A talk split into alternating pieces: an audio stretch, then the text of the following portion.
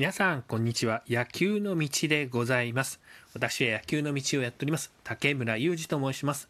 今回はですね野球と旅について語っていきたいと思っております。私ですねあの野球のと旅というのはですね結構好きでございます。野球だけのために遠征をする。まあこれもまあまああることではあるんですが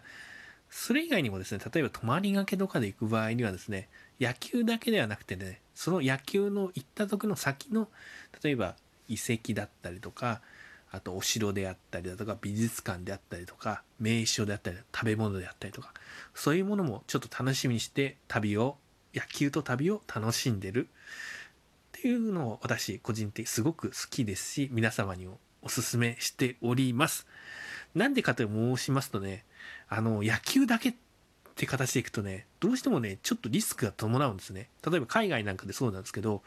じゃあこの野球の試合を見に行きたいために、例えばアメリカへ行きます、台湾へ行きます、韓国へ行きます、まあいろんな国へ行きますっていうケースはあるかと思うんですけど、それだけでいくとね、本当にね、雨天中心になると、もう目も当てられない展開になってまいります。ただ現地の元に泊まりに行っただけですってっていう話になってしまうことになると思います。そうなるとね、やっぱりちょっと虚しいものがあるなっていうのはちょっと痛感するとこがありまして、私は野球も行く行くんだけじゃなくて旅も楽しもうっていうコンスタンスで毎回やっております。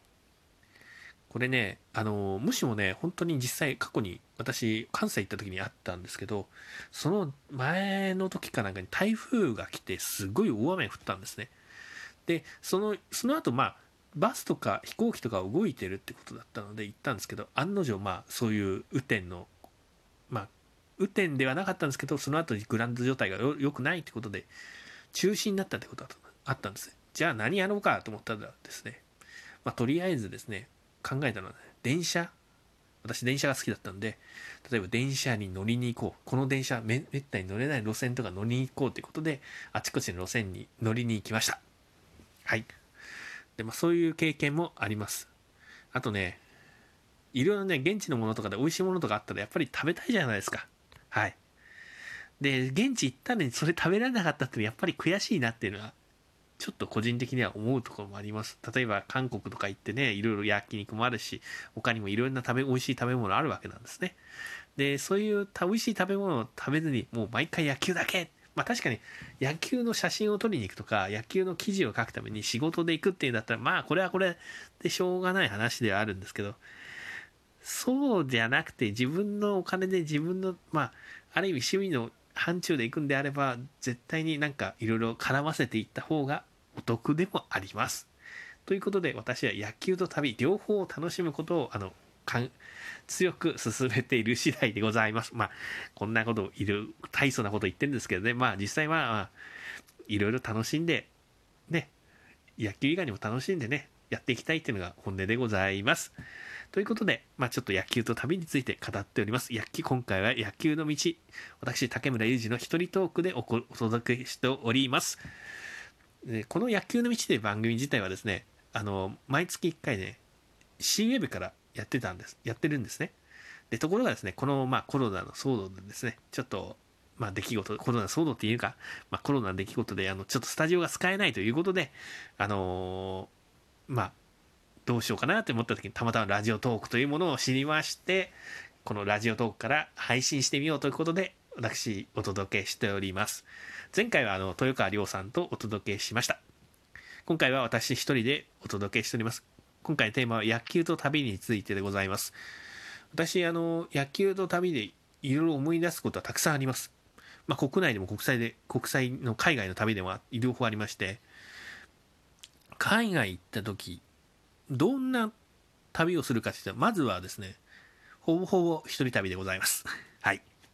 まあ、もともと私の性格的に、まあ、どちらかというと団体旅行よりも、ね、例えば野球見に行くところ、一般の人がメジャーリーグとかだけではなくて、例えばアメリカ行くんだったらマイナーリーグ行こう、独立リーグ行こうっていう人間でございますので、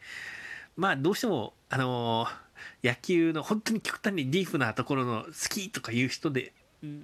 じゃないとやっぱり厳しいものがあるので、どうしても一人行動とか多くなります。で、そうなるとまあ当然のように一人旅になってまいります。一人旅でね、あの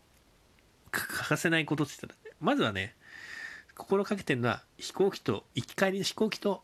ホテルだけは取っとこうと。事前に取っとこうということをまあ心がけております。これねこれだけやっとくとね後々楽です。まず寝るとこはまず確保されてる。まず行き帰りの手段は確保されてる。まずこれだけでもね本当に違うんですよ。はい。まあ例えば飛行機これとこれを使えばいいとかいうのはある、まあ、かってたら、まあ、それはお任せ、それぞれいろいろ形、考え方もあると思うんですけど、まあ、飛行機、往復の手段と、まあ、とりあえず、その現地行って寝るところは抑えてるっていうのはね、まずね、何かあった時にね、あ疲れたと思ったら、まあ、とりあえずホテル戻ろうと戻って寝ることができる。これ大きいですよ、本当に。まあ、現地でホテルないとか言ったらね、な、たまらんですよ。うん。例えば、まあ、ホテル取らずに行ったとして、まあ、現地で探せばいいやって考え方もあるかもしれないですけど、できるだけ抑えてから行った方が無難ですね。例えば、何かその現地で、例えば大きなイベントとかって、ホテル代が高いこともあるし、ホテルがいっぱいだってこともたくさんあると思うんですね。でそんな時にね、先にホテルだけでも、ホテルとかだけでも抑えておくだけでも、もう本当に違います。うまくすればホテルで朝食ついてることもありますからね。はい。まあ、あのどういう形、まあ、幸い私が言ったのは、まあ、コロナ、この前の、コロナの前の話なんですけど、そういう時であっても、やっぱりホテルにね、朝食ついてるって言ったら、やっぱり本当気分的に楽ですし、いや、まあ、朝夕食、昼食も食べちゃえって考え方もあると思うんで、まあそこは、まあ、いろいろあると思うんですけど、まあとりあえず、朝飯だけでも抑えられるっていうのは大きかったですね。まあ、朝飯がついてなくても、例えば近くで美味しい店があったらそこ行って食べたりとかね、あの、コンビニとかで買ったりとかいうこともまあまあありました。はい。まあ、あの、そういう形でね、まあ、どんどん旅を楽しみながら、かつ、あの、いろいろや、ね、野球も楽しむという旅を行っておりました。まあ、あの、今でね、例えばインターネットとか結構皆さん、スマートフォンでも使ったりとか、まあ、PC で見たりとか、タブレットで見たりとかすると思うんですけど、Google マップでも何でも地図とかでね、ある程度、球場の場所を押さえておくと、とか、あと行きたい場所を押さえていくとね、大体あこんな風に計画すればいいのかなってんで結構気が楽になりますねまあそうやってね結構ね旅をする前に計画するのが楽しいんですね私の場合。はい。そうやってね楽しんでね事前も楽しめるしその旅も楽しめると。2倍美味しい旅でございます。はい。でまあ計画まあしたりとかしてまあ大雑把な計画ガチガチじゃないです。大雑把でいいんですよ。例えば何時にあの起きるまでは決めなくていいですよ。大体これとこれ行って、で、夜はまあナイター見るとかね。で、この朝はここご飯食べたいな。で、昼はここ美術館行きたいな。で、夜はナイター行く。まあそんな感じのスケジュールだけ決めて、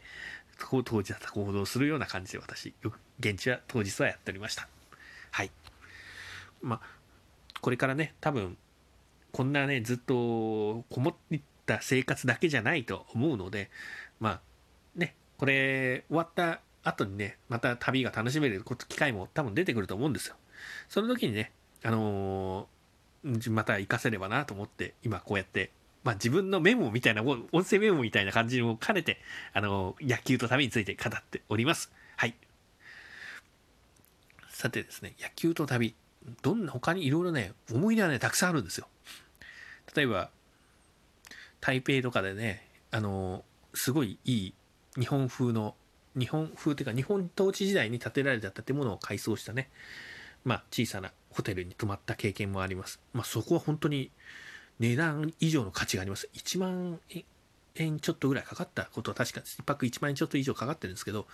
でもそこ泊まったおかげでね、なんか心が豊かになりましたね。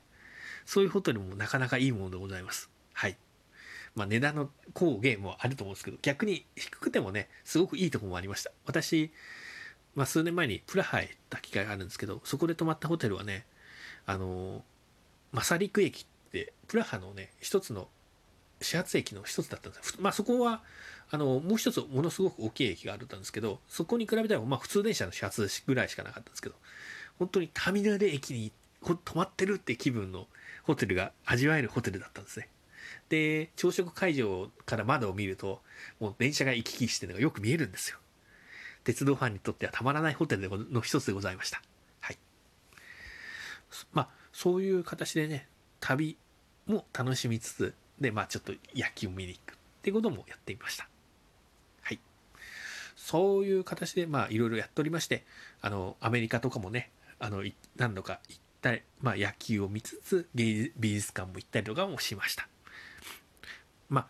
やっぱりね本当にさっきも語ったんですですけど雨天中止のリスクってやっぱりどうしてもあのドーム球場以外だと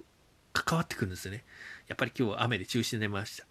まあ、そういうこともままあるわけなので、そういう時のリスクも回避しつつ楽しめる、やる旅を楽しむには、野球だ、野球も楽しみつつ、他のことも楽しめるような考え方で計画していくと、私はいいかなと思っております。以上、野球の道第3回でございました。今回は野球と旅についてちょっと語ってみました。それでは失礼いたします。